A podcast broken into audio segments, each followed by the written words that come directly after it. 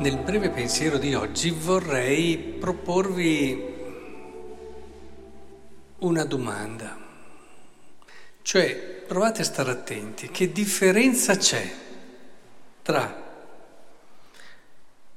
200 denari di pane non sono sufficienti neppure perché ognuno possa riceverne un pezzo e c'è qui un ragazzo che ha cinque pani d'orzo e due pesci, ma che cos'è questo per tanta gente? Eh, paradossalmente eh, è più sensato l'analisi della prima persona.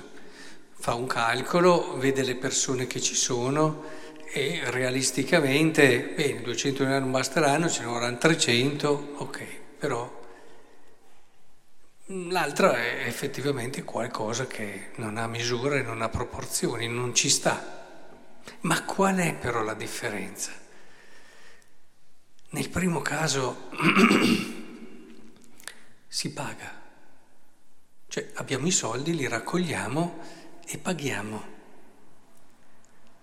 ma non rinunciamo a mangiare noi come tante persone no? che fanno del bene, ma è sempre qualcosa che però loro non rinunciano in prima persona.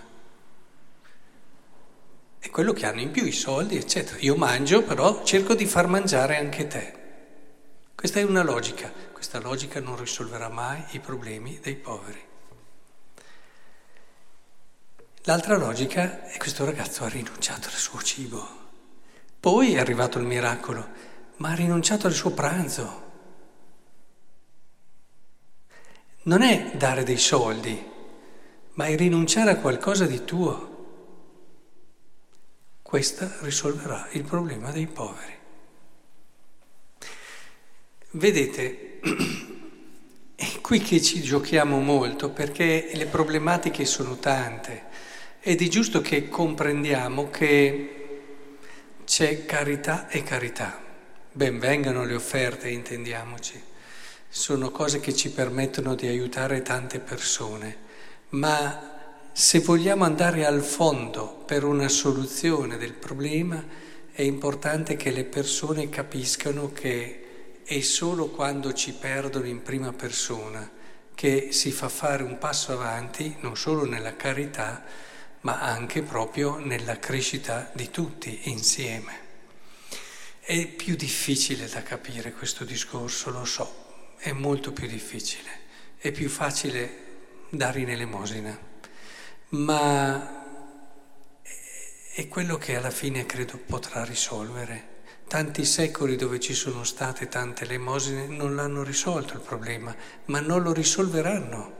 Con questo sapete quella bellissima omelia di San Giovanni Crisostomo sulle elemosine, sul valore delle elemosine. Non voglio dire e negare niente di tutte queste cose belle che l'elemosina può fare e vi dico fatela, sapendo però che quello che può davvero cambiare è la seconda parte di questo brano, come di fatto è, come di fatto è. Ma questo non solo dal punto di vista della carità verso i poveri.